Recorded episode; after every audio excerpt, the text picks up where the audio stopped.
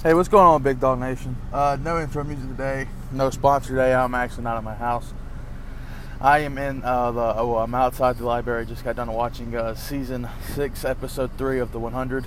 Um, I'm gonna keep this one short and sweet because you know I, I can't stay in the parking lot. It's hot out here. So, yeah, uh, good, very, very, very, very good episode. Season three. I mean, excuse me, episode three is probably the best uh, episode of the season so far.